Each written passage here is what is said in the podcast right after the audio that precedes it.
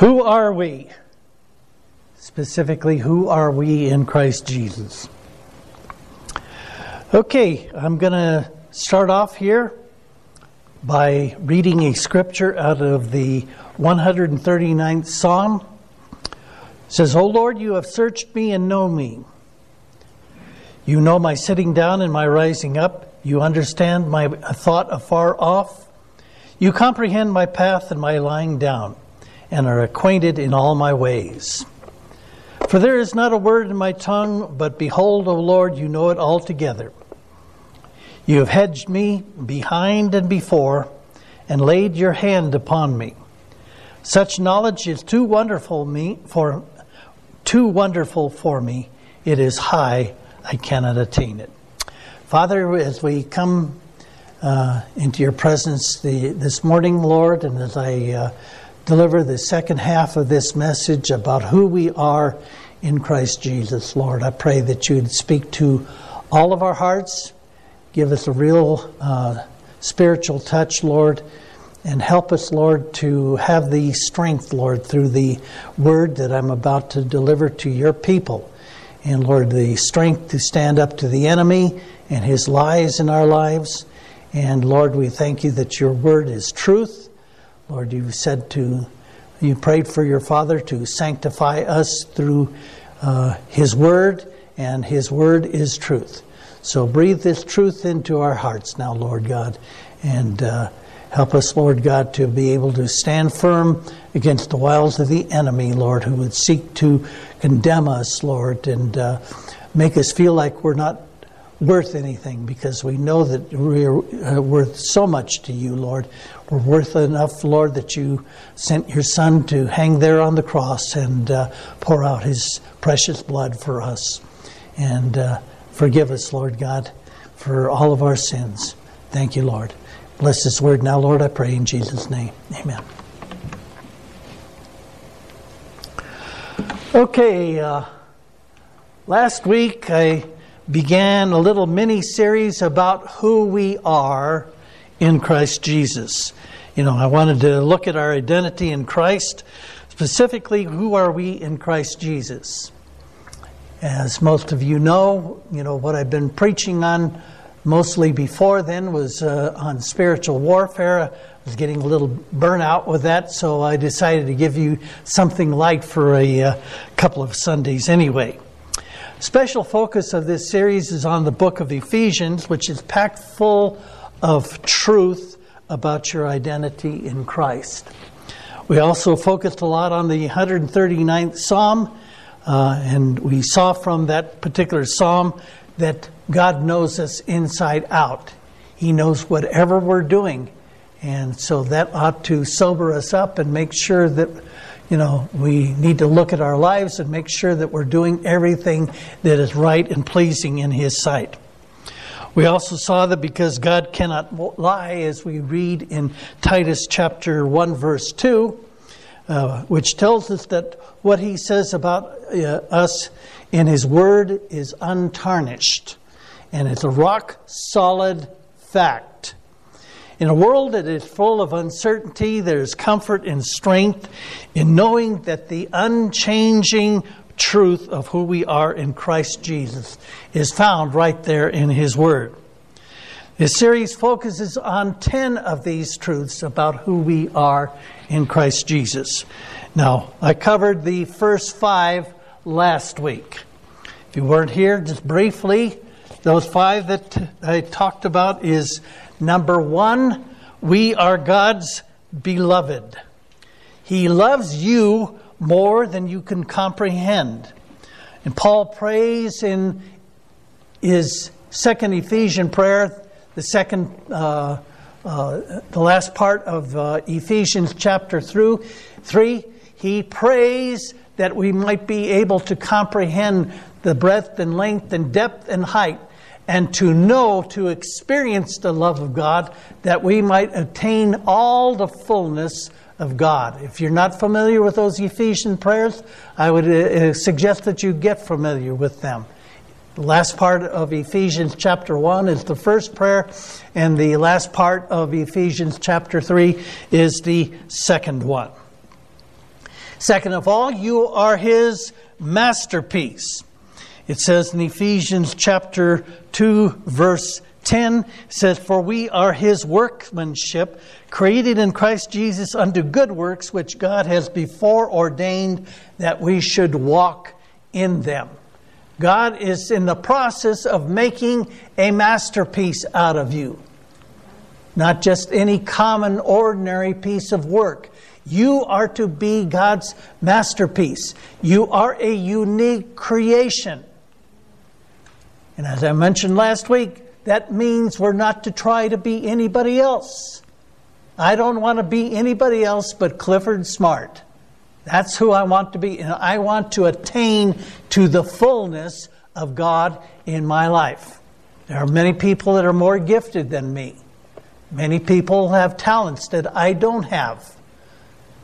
But I'm a unique creation and I want to achieve everything that God has for me. And the same should be true in your life. You should say, God, especially if you're young, just starting out in life, you know, you've got your whole future ahead of you.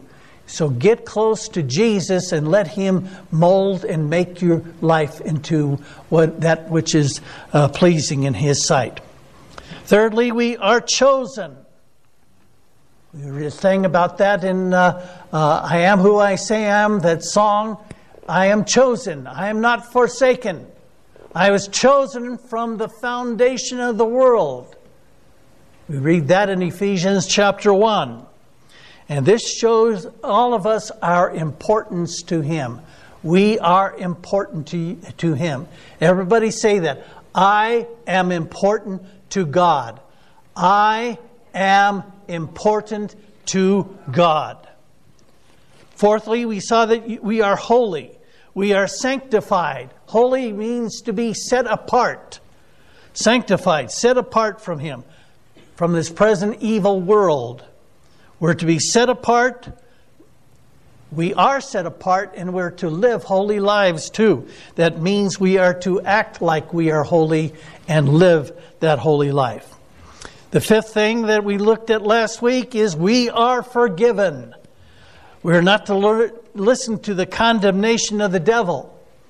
If we sin and we fall, then we confess it to God and he will remove that guilt trip that the devil is trying to put on you. What does 1 John chapter 1 verse 9 say? If we confess our sin, he is faithful and just and will forgive us our sin and cleanse us from all unrighteousness. Okay, now starting today, number six.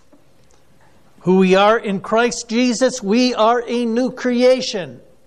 It says, You were taught in Ephesians chapter 4, verses 22 and 24. You were taught with regard to your former way of life to put off your old self, which is being corrupted by sin in its being corrupted by its deceitful desires, to be made whole, to be, be, be made new in the attitude of your minds, and to put on the new self. Everybody say that. We're to put on the new self, created to be like God in true righteousness and holiness. Now, that old self that the scripture is referring to is the old sinful nature that all of us are born with. There's not a single person in here that was not born with that sin nature. And anybody that has kids knows that. One of the first words that the uh, young child learns is spelled M I N E. Mine. That's my book. As, those are my toys, you know. We're selfish. We're all born with this selfish, sinful nature. We want to gratify ourselves. And that's why we have to learn to put off that old self, that old sin nature. We are to crucify it in a spiritual sense. Paul wrote in Galatians 2:20, "I have been crucified with Christ. It is no longer I who live, but Christ who lives in me. And the life that I live now in the flesh, I live by faith in the Son of God who loved me and gave himself for me. We also see this in Romans chapter 6. Romans chapter 6, verses 3 through and 4, and also uh, verse 6 tells us Or do you not know that as many of us as were baptized into Christ Jesus were baptized into his death?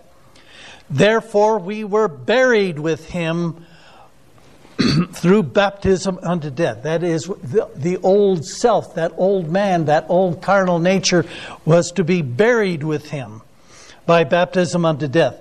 Just as Christ was raised from the dead by the glory of the Father, even so we should also walk in newness of life. That newness of life is the new self. Verse 6 of Romans chapter 6 knowing this, that our old man is crucified with him, that the body of sin might be done away with, that we should no longer be slaves of sin. Now, when I went through the water baptism, we had water baptism here the Sunday after Easter. Dolly got baptized, and Jewel got uh, baptized. You know, Sean and uh, uh, Grace's uh, young daughter. And I mentioned the fact that that's why the only valid baptism is by immersion not by sprinkling or pouring, because it's supposed to simulate a dead body that is the old self being buried. You don't bury away a, ba- uh, a body by just sprinkling a, li- a, little bit or pouring a little bit of dirt on it. It has to be a burial. You know, uh, Dolly got saved uh, some uh, uh, almost 40 years ago, but she was baptized by sprinkling. And I said, uh, No, you, you need to be baptized by immersion. Okay? That immersion gives you a word picture of your old self being dead and buried away, and now you come forth in a resurrection, and that's the new life that you, we are to uh, walk in newness of life. Okay? The new nature is raised to life again.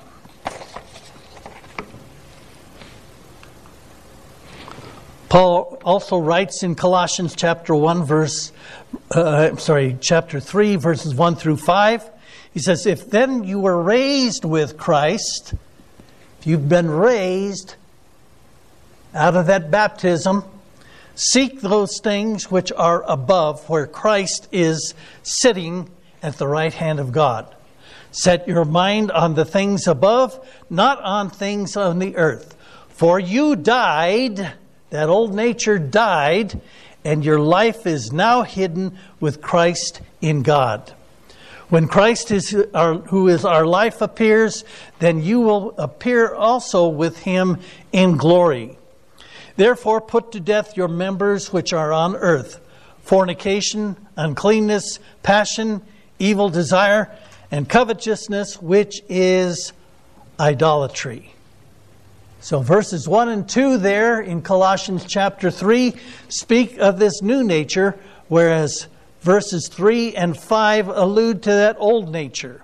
We're to put to death this old nature manifested in the areas spoken about there in verse 5. And note also verse 4, which tells us, in effect, you know what it says in effect? It says, live for eternity. Don't live for the temporal things that are here on this earth. Now, when Jesus traded us for our sin, what we received in exchange was his good and perfect life. The old self was crucified. We just read about that in Romans 6 6. And we now have a new life to Christ. So we are to throw off the filthy rags of our own self. Isaiah 64, verse 6 says that we are as an unclean thing, and all our righteousnesses are as filthy rags. We can never justify ourselves before God on our own righteousness. You stand before God someday and God asks you why you sh- He should let you into heaven. You don't say, Well, I've been a good person, I've done this, I've done that, and list all of the things that you do because that means nothing to God. It's only the righteousness of Jesus Christ. You put on Jesus Christ and his righteousness, and that's how you can stand there dressed not in the filthy rags of your own self righteousness, but the pure and spotless righteousness of Jesus Christ in the presence of God. So now we are free to walk in freedom and joy, clothed in the righteousness of Christ. We may feel weighted down by our past, but the truth is, God has given you a clean slate. He's given you a fresh start if you are in Christ Jesus. 2 Corinthians chapter 5 verse 8, uh, 17 says, "Therefore if anyone is in Christ, the new creation has come. The old has gone, the new is here." And only born again Christians have this new creation in him or her. This new creation will last for eternity. The seventh thing that we read from Scripture about who we are in Christ we are redeemed. Ephesians chapter 1, verse 7 In him we have redemption through his blood, the forgiveness of sin in accordance with the riches of God's grace. Now, the Greek word here for redemption is very interesting. You know what it means? It means purchased from the slave market of sin and totally set free. Before Jesus rescued you, you were a slave of Satan. You were bound to keep serving him, serving Satan, by continuing to sin and eventually joining him in his eternal doom. But we're free now. We're freed from that slave market of sin. John chapter 8, verses 34 through 36, Jesus answered them, Most assuredly I say to you, whoever commits sin is a slave of sin. He's talking about whoever continues to commit sin is a slave of sin.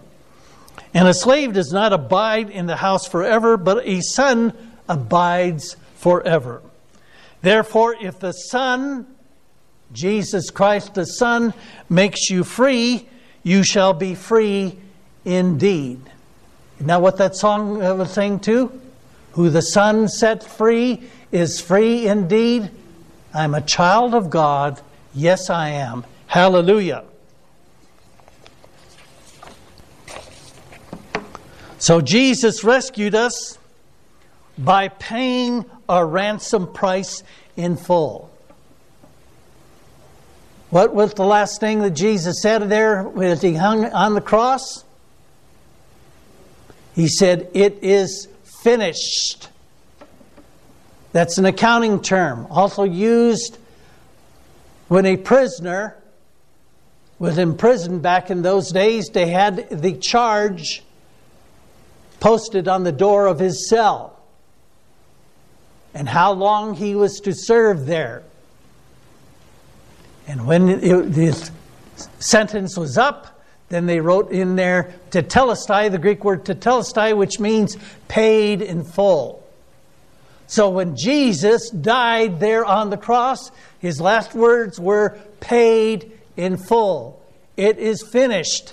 He has paid the penalty of sin for every human being on this earth, past, present, and future. He paid it. And so the heavy chains of sin dropped from our wrist and ankles and neck, and He led us from Satan's dark, uh, dank uh, workhouse out into the sunshine and fresh air. So maybe you feel trapped in fear or tied to that sinful habit that you just can't seem to break. But the truth is, Jesus Christ, the Son of God, has set you free. Colossians chapter 1, verses 13 and 14. For he has rescued us from the dominion of darkness and brought us into the kingdom of his the Son he, whom he loves, in whom we have redemption, the forgiveness of sins. Now, Jesus said this earlier, back there in that passage in John chapter 8, we read uh, verses 34 through 36, but in verse 32, he said, You shall know the truth, and the truth shall make you free. The word there in the Greek means knowledge, not just head knowledge, it means experiential knowledge. What's the difference? Some of you uh, young people, you've started driving a car, right? You go to driver's ed, you learn all about driving a car. You learn how to, you know, turn the key, put the car into gear, and, uh, you know, release the parking brake and then press the accelerator, and you're off, hopefully, to the races. That's head knowledge. You know about driving a car, but you only know what it is like when you experience it. Same thing with people. You know, I can read up on the, uh, uh, you know, the President of the United States, know all about him, where he was born, you know, what he did throughout his life. But that's not the same as actually meeting him. And better yet, spending time with him. That's experiential knowledge, that's personal knowledge. Not just head knowledge, personal knowledge. And Jesus wants you to experience the freedom that you have experience the truth. You will experience the truth, and then you will be set free. Hallelujah. Okay, the eighth thing that we are in Christ Jesus, we are worth more than gold. Paul writes there in Ephesians 1 7, in whom we have redemption through his blood the forgiveness of sins according, in accordance with the riches of God's grace. You know, it's been said that you can tell how much you are worth by the price that has been paid for you. You were bought, brothers and sisters, by the blood of the Son of God. All the money, the jewels, the gold, the silver, precious things, in the world could not have paid for your ransom. Peter writes in 1 Peter chapter 1 verses 18 and 19, "For you know that it was not with perishable things such as silver or gold that you were redeemed from the empty way of life handed down to you from your ancestors." That's speaking about the sin nature once again, handed down from your ancestors. You inherited that sin nature from your ancestors. But with the precious blood of Christ, with a lamb without spot or blemish.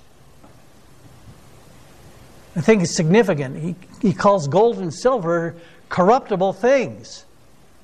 Normally, we think that uh, gold and silver are not corruptible. You know, they, you know, you heat them up, you try to purify them. But Peter calls them corruptible things. And precious stones, too. You know what happens when you stick a diamond into a fire? What happens to it? It's just uh, crystallized carbon, so that diamond will burn up. The most precious diamond in the world, you throw it into a fire and it burns up. It's gone. And that's the way the things of the earth are. They are corruptible, they're going to not last. But Jesus' blood is pure, and that's what brought our ransom. You know, many times we look at the price of something we want and we see how much it is and we choose not to buy it. Right now, Joe Biden wants us to go out and buy electric cars. Right? Good electric car is going to set you back about maybe 60, 80, 100,000 dollars. How many of you can afford that? I know I can't. So, it's out for me. I can't afford it. We decide that these things are too expensive. Jesus knew what it would cost to redeem you, and he chose to pay that price. So you may feel insignificant. You may sometimes you feel like you're worthless. Do you ever feel like that? You know, what's my life really worth? Well, you look at what Jesus paid for you, and that tells you that you're not worthless. You're someone very precious in His sight. Jesus declared your value when He paid for you with His own blood. And Paul reminds us of our value to Him. 1 Corinthians chapter 6 verses 19 through 20 Or do you not know that your body is the temple of the Holy Spirit who is in you? That's why you live a holy life. Your body is the temple of the Holy Spirit who is in you, whom you have from God, and you are not your own, for you were bought with a price. Therefore glorify God in your body and your spirit, which are the Lord's. So, since we have been bought with such a costly price, ought we not then to live lives that are pleasing to Him?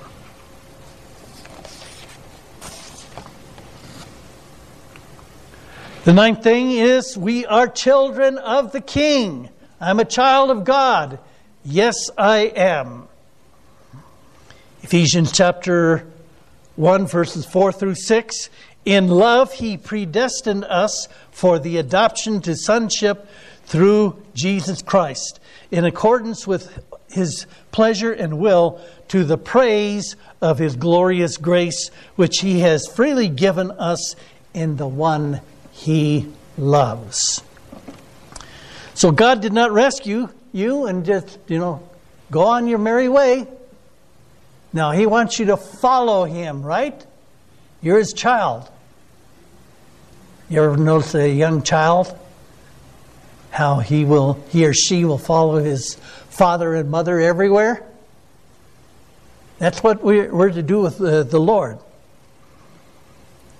He did not rescue us and send us on his way. He bought you, brought you into his family, and adopted you as his own.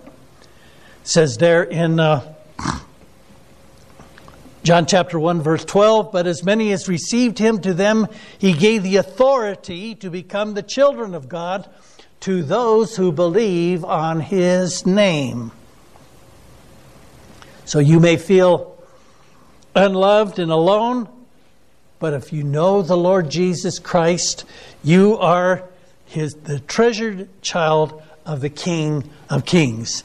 Hallelujah.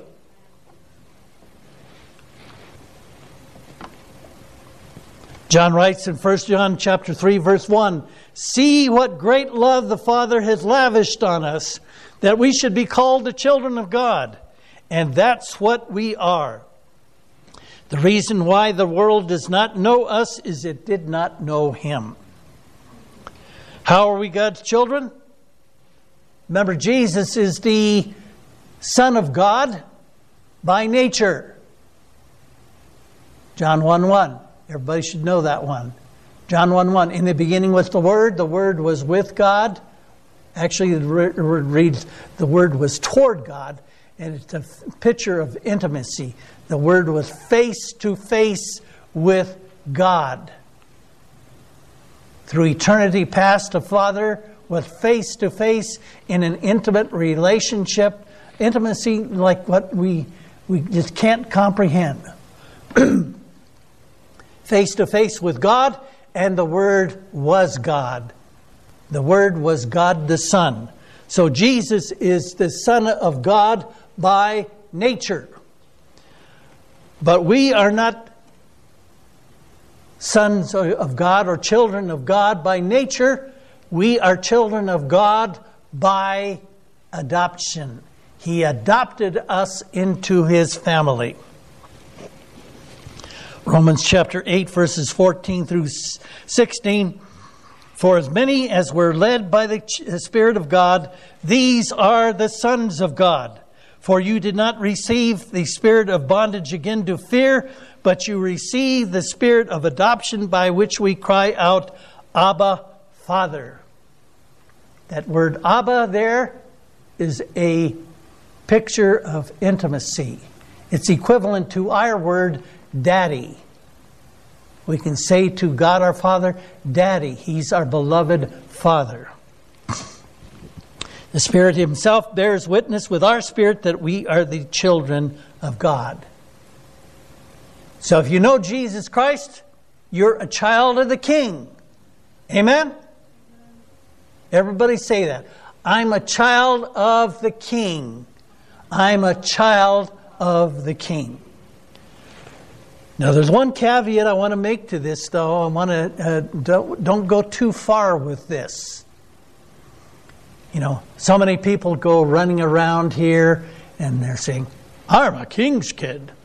You know, and you are, but that doesn't mean that you're immune from suffering. You know, doesn't mean you have this special privilege that you're going to be spared from uh, disease or poverty. Does not mean that. And so many people think that. And you get sick and they go up to you. What are you sick for? You're a king's kid. You shouldn't be sick. You ever hear that? Or, you know, if you know, you say, Well, I prayed for God to heal me and I haven't been healed. And they say, Well, that's because you just don't have enough faith. That's not true. And it's cruel to say, tell somebody that. The fact is, in this life, we are not immune from sickness, we're not immune from poverty. And I've pointed this out before. Look at the Smyrna church there in Revelation chapter 2. They were undergoing suffering, horrible suffering, horrible persecution. And they were in poverty. Jesus says, I know that your works, you know, I know that you're suffering want right now. But then he put, added, but you are rich. They were poor materially, but they were rich spiritually. And many times that's exactly what happens is we suffer poverty. You know, we don't even know where our next meal is going to come from, our next paycheck, living hand to mouth. But that should just drive you to your knees that much more. Or maybe you suffer sickness and you pray and pray and pray for God's healing. When you undergo trials and suffering like this, it either makes you a better person or it makes you a bitter person. The choice is yours. I choose when I undergo trials that I'm going to be a better person, not a bitter person. It's just going to drive me to my knees that much more, and so I can get, get closer to God. You know, overseas, especially in Muslim lands, our brothers and sisters are undergoing horrible persecution. They don't know if that knock on the door is going to be somebody to haul them away to prison or even death. Are we more spiritual than they are? No, they're even closer to God than we are. So never think that you're privileged. You know the privilege you have as a king's kid? You know what it is? You have a relationship as a child of God, a relationship, a father son or father daughter relationship with the living God. And that should be enough for us.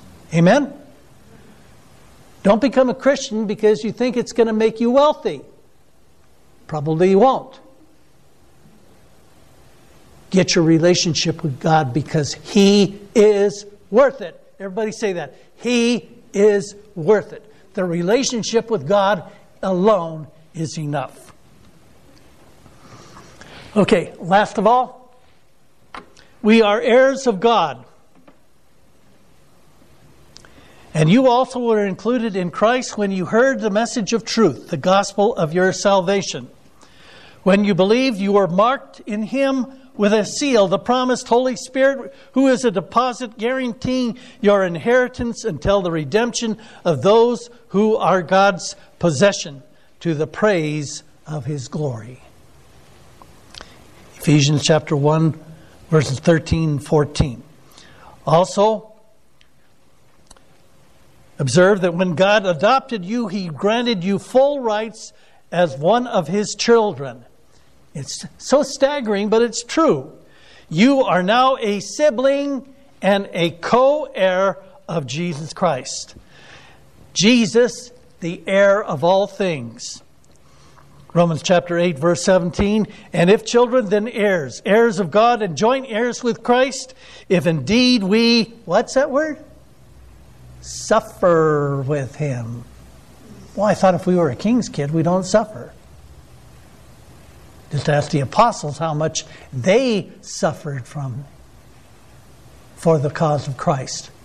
Every one of them died a martyr's death, except for the apostle uh, John, and he suffered too. They tried to kill him too. They tried to put him in a uh, vat of boiling oil. But he wouldn't burn because God wasn't finished with him so they exiled him to the Isle of Patmos, where he wrote the book of Revelation. God will only take your life when he's finished with you. Okay? So if you're his child, live for him. If we suffer with him, that we may also be glorified together with him. Okay, I'm almost finished here. That scripture that tells us that we are joint heirs with Christ. Says that in Hebrews chapter 1, verse 2. It says, And it has in these last days he's spoken unto us by his Son, whom he has appointed heir of all things, through whom he also made the worlds. So, what will Jesus inherit? It says, All things. tells us in uh, Psalm 2, verse 8 Ask of me, and I will give you the nations for your inheritance. And we're told something about that for us too. What's Matthew 5 5 say in the Beatitudes? Blessed are the meek, for they will inherit the earth. So, the wonder of it, our inheritance as God's child is His kingdom, and everlasting life in which to enjoy with Him.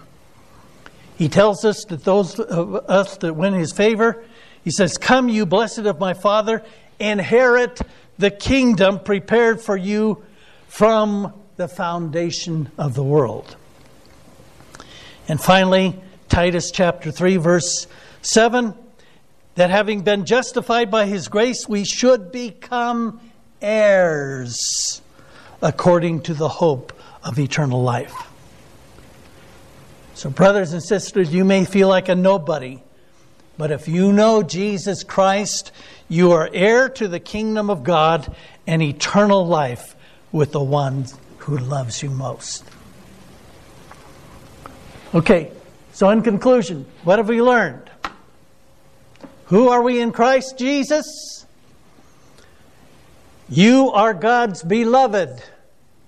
He loves you more than you can comp- possibly comprehend, not in this life anyway. Number two, you are His masterpiece. not just some common, ordinary work of art.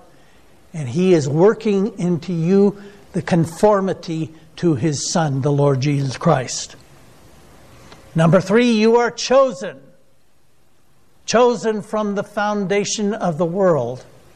He foreknew you and chose you if you have received the Lord Jesus Christ into your life. You are holy. You're set apart. And the lesson for that is then let's act like it. Let's act like holy people. Number five, you're forgiven. All of your sins, past, present, and future, are forgiven. So never allow uh, the devil, if you slip in some kind of sin, don't allow him to put a guilt trip on you. Not if you confess that sin. What does it mean to confess? The word there, confess, means to agree with. You agree with God. This is sin. This is wrong. The thing that I did. I agree with it. I did this, Lord, and I'm sorry. And I willingly repent of that sin. And then you say that, it says that God is faithful and just and will forgive us our sin and cleanse us from all unrighteousness. Number six, you are a new creation. If any man be in Christ, he is a new creation. All old things have passed away. Behold, all things become new. So we need, again, we need to act like new creations. Amen? Number seven, we are redeemed. We're not only redeemed, but we're redeemed by something that is more precious than gold and silver, and that is the precious blood of Christ. So we are more worth more than gold. Ninth, we are a child of the King. You've been adopted into his family. You'll never be a child of God by nature like Jesus is, but you can be adopted into his family simply by receiving Christ into your life. And number 10, you are an heir of God. Jesus has been appointed heir of all things, and you are a joint heir with him. So, you've inherited so much. Now, all of this should make us respond to the Lord in the best way possible, and that is to love Him for what He has done for us. Can you say amen to that? So, I'd like everybody to just bow their heads in uh, prayer right now. And as I look around this room, there's some uh, here that I don't know at least not well. And uh, there's anybody here that has not received the Lord Jesus Christ into their life, just raise up your hand.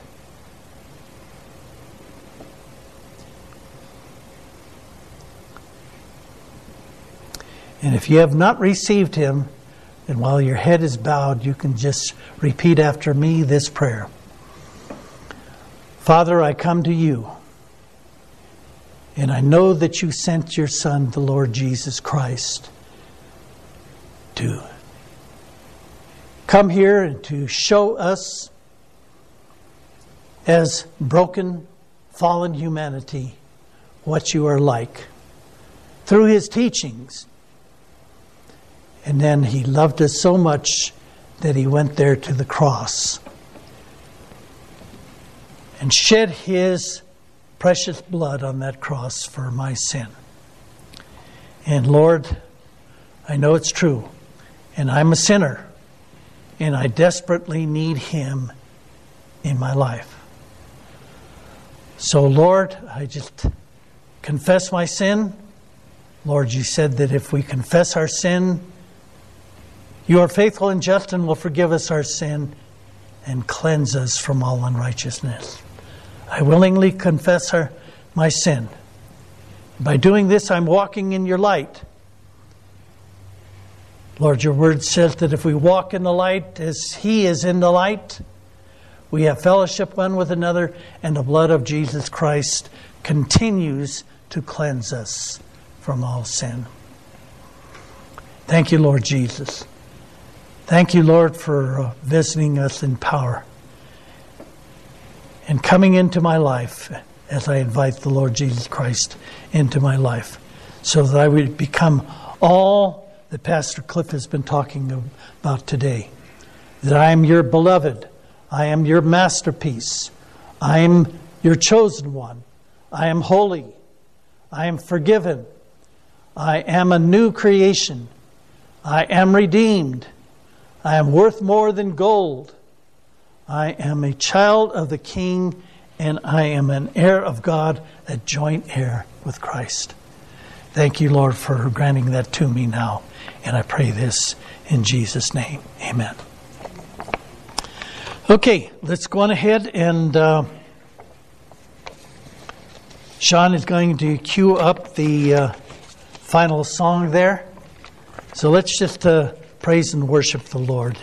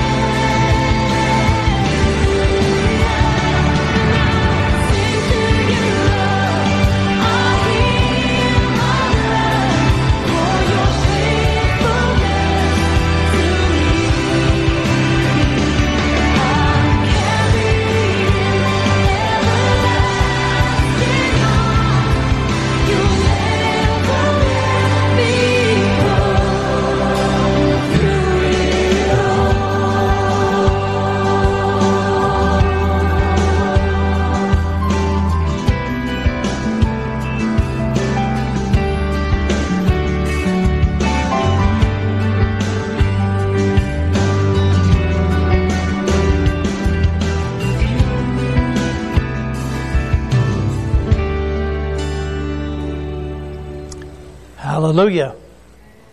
How many of you feel secure in the Lord Jesus Christ now? Father, we thank you so much, Lord, for all that you have done for us, Lord. And Lord, I pray in Jesus' name that you would uh, just uh, cause these words that I've spoken here today to be burned into our hearts, Lord God. And Lord, help us to achieve all that you have for us, Lord. And Lord, defeat the wiles of the devil, Lord, as he would seek to put guilt trips on us and uh, tell us that we're worthless and uh, will never amount to anything, because we know that uh, we will, Lord, as we submit our lives to you, Lord, will grow more in your grace each day. And uh, bless each person here, Lord God. And help us to sing to you, Lord, Lord, uh, just like that song said, Lord, a hymn of praise. And love you, Lord, like never before. Pray this in Jesus' name. Amen. Okay. Um,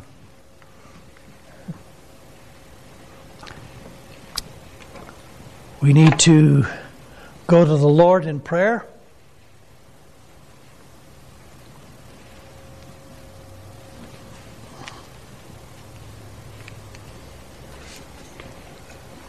Okay, do we have any physical needs in the uh, congregation? Oh, you know, one thing I didn't mention is uh, I want to meet with the elders after church today. I'm sorry about that. I forgot to make that announcement. So, uh, if you're an elder in the church, uh, uh, please meet with. We'll meet in the uh, back room over here. Um, physical needs in the congregation. Let's continue to hold up Pastor Sandra. Don't see she did not come today.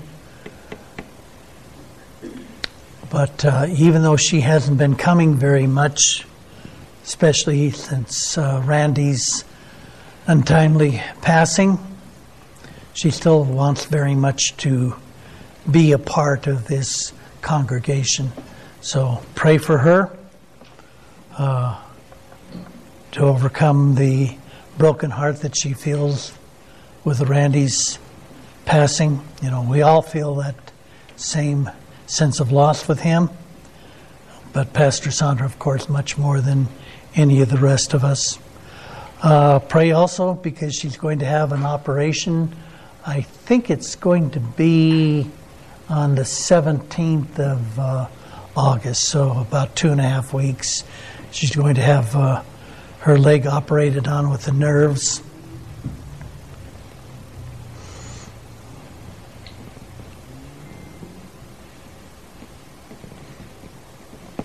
Okay, pray for uh, Susie's friend uh, Worth with his eyes. They they've had cataract surgery, but uh, uh, it hasn't taken as well as he would like it to. Okay, other physical needs in the congregation? Okay. Dolly's uh, sister, Knit. Um, she recently had the front half of her uh, foot taken off because of diabetes. Yes. Uh, um, continue to pray for Aiden on his arm. He to see a specialist. I'm sorry, see? Aiden, Yeah. he has to go see a specialist. Okay. Aiden broke his arm a few weeks ago and it, it's not healing up right, so he's going to go uh, see a specialist. Okay. Other uh, prayer requests? Uh, Jewel hurt her knee. She's having trouble walking.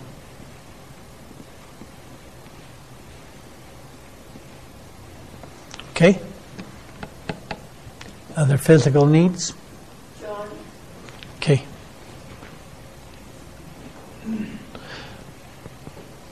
John is the husband of uh, Dolly's friend, They live up in uh, Alaska, and he had a uh, stroke. Any updates on it, sweetheart? It's still not- not good. If he go, go to see the doctor and he is still, he cannot go to the Okay, well, we need to pray for him because I don't know if he knows the Lord Jesus either.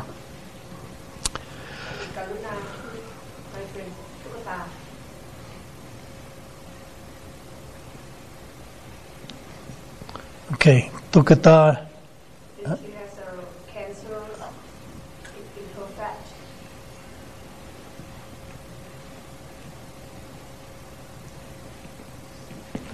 Okay.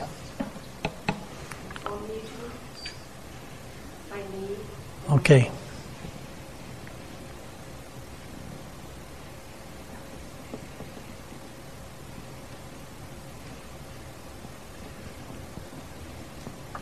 Okay. Other physical needs. Dolly has a praise offering, you know. She uh, passed her written test for driving. So she's out driving the road. So be be, yay, be, be very careful while you're out there now. Now she's uh, she has a Thai driver's license. She bro- drove in Bangkok, and she's braver than I am because I want no part of driving there in Bangkok. I'm just content to ride the buses and the SkyTrain when I'm there. You know. Yeah. If you can drive in Bangkok, you can drive anywhere. Plus, they drive on the wrong side of the road, too. Remember that. Yeah. We, we, we drive on the right side, so they drive on the wrong side. Okay. So, anyway, pray for uh, Dolly to get the experience. Uh, we've been driving for about, uh, you know. Yeah, well, she she's going to go for the driver's test at the end of August, but uh, she she had not driven for uh, about two years, except for one brief time when we drove in Bangkok.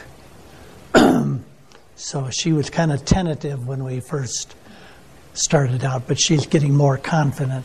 And I tell her that, that you, you got to do that. You got to exude confidence when you get tested, because if you're not confident, the uh, examiner is going to see that and not going to pass you. So, anyway, pray for her to uh, pass the uh, driver's test. Other physical needs?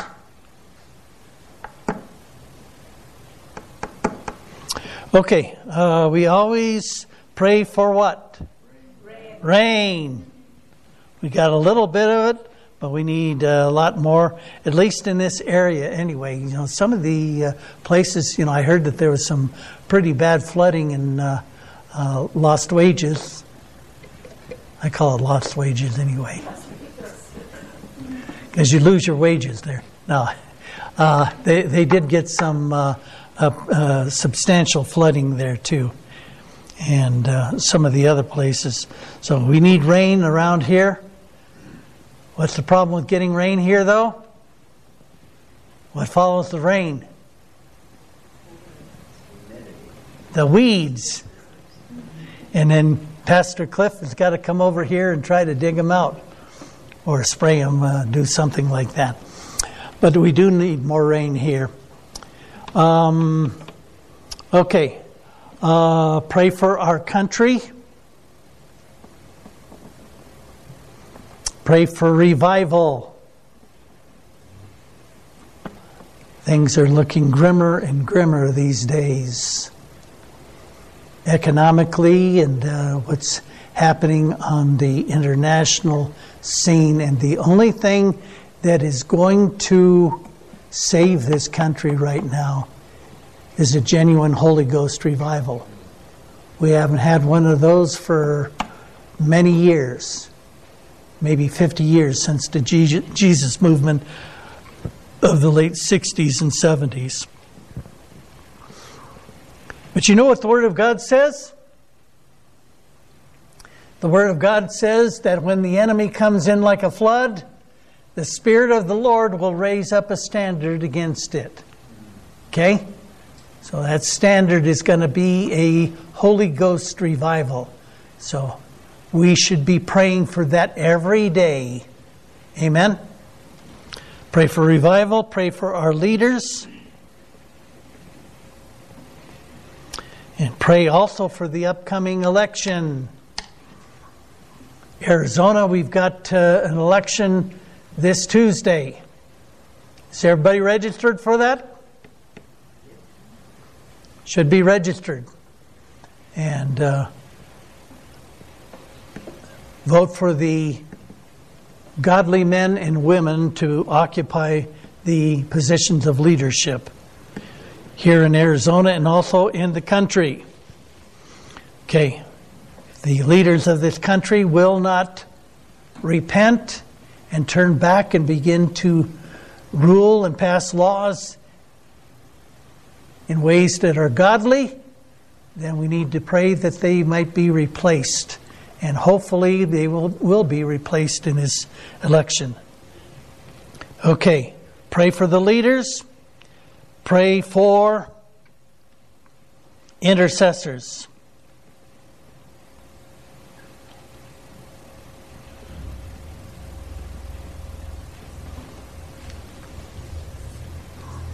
Ezekiel chapter 22, verses 30 and 31. God tells Ezekiel that he sought for a man who would stand in the gap, an intercessor that would stand in the gap, that his hand of judgment would not befall the nation. And says he found none, so therefore his judgment on the nation of Judah became irreversible. And I pray with all my soul we have not crossed that line yet. So pray that God will raise up, may, pray that He'll raise you up as an intercessor and stand in the gap. I fully believe there's uh, enough prayer power in this room right here. Stay the God's hand of judgment, but we've got to be committed to it. Okay, other countries pray for Israel. Got Iran doing all that saber rattling. See, they're going to wipe Israel off the uh, uh, face of the map. Never going to happen, brothers and sisters. God is not going to permit it. Just have to pray uh, for God to do something about the situation, and He will in His own time. But pray for Israel. Bible tells us to pray for the Jeru- uh, for the peace of Jerusalem. They will prosper, prosper spiritually if we do that. Okay, pray for Israel. Pray for uh, Ukraine and Dolly's home country of Thailand and the neighboring country of Burma, because Burma is going through the fire right now, too. Okay. Any other needs that we have out there? Okay. Pray for our family and friends that's saved and unsaved.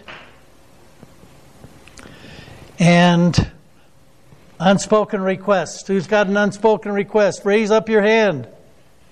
You want God to meet it? You got to lift up that hand, lift it up high. Okay. Let's go to the Lord in prayer and then we're finished for the uh, day here. Uh, Father God, I praise and thank you that uh, we are your children, Lord God. Those that have confessed you as our Lord and Savior have been adopted into your family. And Lord, we can go to you to approach you through the throne of grace, Lord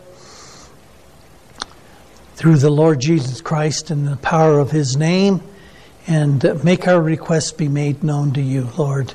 And Lord, that you listen to us, Lord. You desire for us to approach you, Lord. Sometimes it's just enough for us to just get quiet before you, Lord, and uh, feel your love and feel your presence, Lord God. That we can reach up to you and just say to you, Abba, Father, Daddy, Lord. Thank you, Jesus, for that close, intimate relationship that you give us, Lord. And Lord, we just lift up to you, our beloved uh, Pastor Sandra. Pray in Jesus' name, Lord, that you would just uh, uh, speak to her, Lord, uh, and uh, give her the comfort that she needs in the loss of the love of her life uh, with Randy. We miss him so much, Lord, and we pray, Lord, that you would just help us to pick up the slack, Lord, because he not only helped me to uh, Pastor Sandra, Lord, but he was so much involved with the things that uh, uh, doings here at the church, Lord, and uh, pray, Lord God, that you would uh, uh, comfort uh, Pastor Sandra, and also, Lord, we hold up to you her leg with his operation. Pray, Lord, that you would guide the surgeon's scalpel, Lord, as he does what is necessary to make the repairs in that nerve in his her leg, Lord God. And uh, Lord, we know it's going to be more pain, Lord. She's suffered so much, Lord God. But Lord, uh, Lord, we know that she's responded in the positive way, Lord, and it's drawn her closer to you. Lord, I pray for uh, Susie's friend Worth, Lord, with his eyes. Lord, I pray in Jesus' name that you would touch those eyes, Lord, that they would function normally. And uh, Lord, I also pray uh, for his spiritual need, Lord. If he's not saved, Lord, I pray that you'd take um, Susie and just use her, Lord, in a mighty way to lead Worth to uh, the Lord Jesus Christ. Pray for uh, Dolly's uh, older sister, Knit, Lord, who's had her foot, the front of her foot removed because of diabetes. Lord, pray for healing for that, Lord. We pray for a prosthetic uh, extension to be added to that, Lord, so that she would be able to walk normally. Lord, pray for healing. Lord, we also pray for her salvation too, Lord, that she would find you and know you in a personal way. We pray for our beloved uh, uh, child Aiden, Lord, who's broken his arm and it's not healing upright. So, Lord, I pray in Jesus' name that you'd bring healing to that uh, arm. Lord, as he goes to the uh, specialist, Lord, maybe this week, I pray in Jesus' name that you would give him wisdom on how to proceed. But Lord, we pray that he might uh, receive healing as the longer this uh, injury uh, nags on, Lord, the more it may affect him la- later in life. So, Lord, I pray in Jesus' name for healing now. In Jesus' name. I pray for healing for Jewel after injuring her knee and not being able to walk very well. Pray the same thing for Dolly, too, Lord. Her knee's been giving her fits and also her back, too. Pray for healing for both of these uh, ladies now, Lord, in Jesus' name. Pray for jo- uh, John, uh, Dolly's uh, friend's husband. Lord, I pray that he, he would receive healing, Lord, for, from his stroke, and also for uh, uh, Dukata, Lord. Pray for this cancer to be healed in her body. And I pray for salvation for both of the this man and this woman too, Lord. Lord, we ask you that you would bring rain, and Lord, give us a steady amount. Lord, that it would uh, green things up here. So many of the people here are involved in the cattle industry, and you know how their cows need that uh, added uh, grass, Lord, to eat, fresh grass to eat, and uh, Lord, uh, fresh water to drink. Drink, Lord, fill up those wells, Lord, and uh, uh Lord, I pray that you'd uh, um, prosper this area. Lord, we look at uh, Lake Powell and see how far down it it is gone, and also Lake Mead. Lord, this whole area needs an abundance of rain, Lord. And we ask for it, Lord, in Jesus' name. Lord, we ask for not too, too much at the, the same time that we would suffer from flooding. Pray for our country, Lord, our beloved United States of America. Pray for revival, Lord God. We haven't had a good Holy Ghost revival since the Jesus movements, you know, spearheaded by David Wilkerson and Chuck Smith back in the uh, 1970s. And Lord, we need to turn back again to you. And Lord, this church has gone uh, so cold. And Lord, I think some of it is due to we've become so worldly, Lord, and seeking, you know, temporal riches in this life, Lord God, and uh, uh, ease and comfort, Lord, and not relying upon you, Lord God, and making you first priority in our lives. Lord, I pray that you would help us to turn back. And Lord, I pray that you would forgive this nation for its sins, Lord, of uh, abortion and, Lord, the sexual immorality that's rampant, Lord God. So many young men and even older men, Lord, have gotten bound up in this ungodly habit of pornography, Lord. And forgive us, Lord, for all of our sexual sin, Lord, the sexual deviations that are out there, and even being taught to young children, Lord. Forgive us, Lord, for this. And Lord, our drug addiction and alcohol addiction, Lord, uh, substance abuse, Lord, uh, help us to turn back again to you, Lord, and live again by the precepts that are outlined in your word. And Lord, I pray that our leaders, those that are in positions of leadership, will rule by these precepts too and pass laws that are pleasing and glorifying in your sight. And Lord, if they refuse to repent, Lord, I pray, Lord, that uh, you would replace them by godly men in wisdom, uh, godly men of uh, your choosing, Lord God and uh, let them follow you, Lord. Lord, I pray that they might be replaced maybe as soon as, Lord, the up and coming election that's coming in just a few months now. Lord, I pray for uh, intercessors to be raised up, Lord, that would stand in the gap. And Lord, to help uh, uh, out of our own number, Lord, we would become serious, Lord, regard in this regard, Lord. Because it's written in your word that if my people who are called by my name will humble themselves and pray and seek my face and turn from their wicked ways, then from heaven you will hear and forgive us for our sin and heal our land. Lord, our land desperately needs healing, Lord. And Lord, the forces of darkness, the external forces of darkness, Lord, and manifested in the uh, nations that have chosen to be our enemies, Lord God. They're getting stronger and stronger, Lord God. And Lord, I pray that their hand would be stayed. Lord, I pray for Israel right now. Lord, I pray that you would protect them from uh, uh, the ungodly nation of Iran, Lord God. They say that they're godly, but their uh, God, Allah, is not the same as the God of the Bible. Lord, they're worshiping a false God, Lord. And uh, so, Lord, I pray that uh, your perfect will would be worked out in this situation. Lord, I know that you are going to protect your nation, Israel. Lord, you're not going to permit them to be destroyed.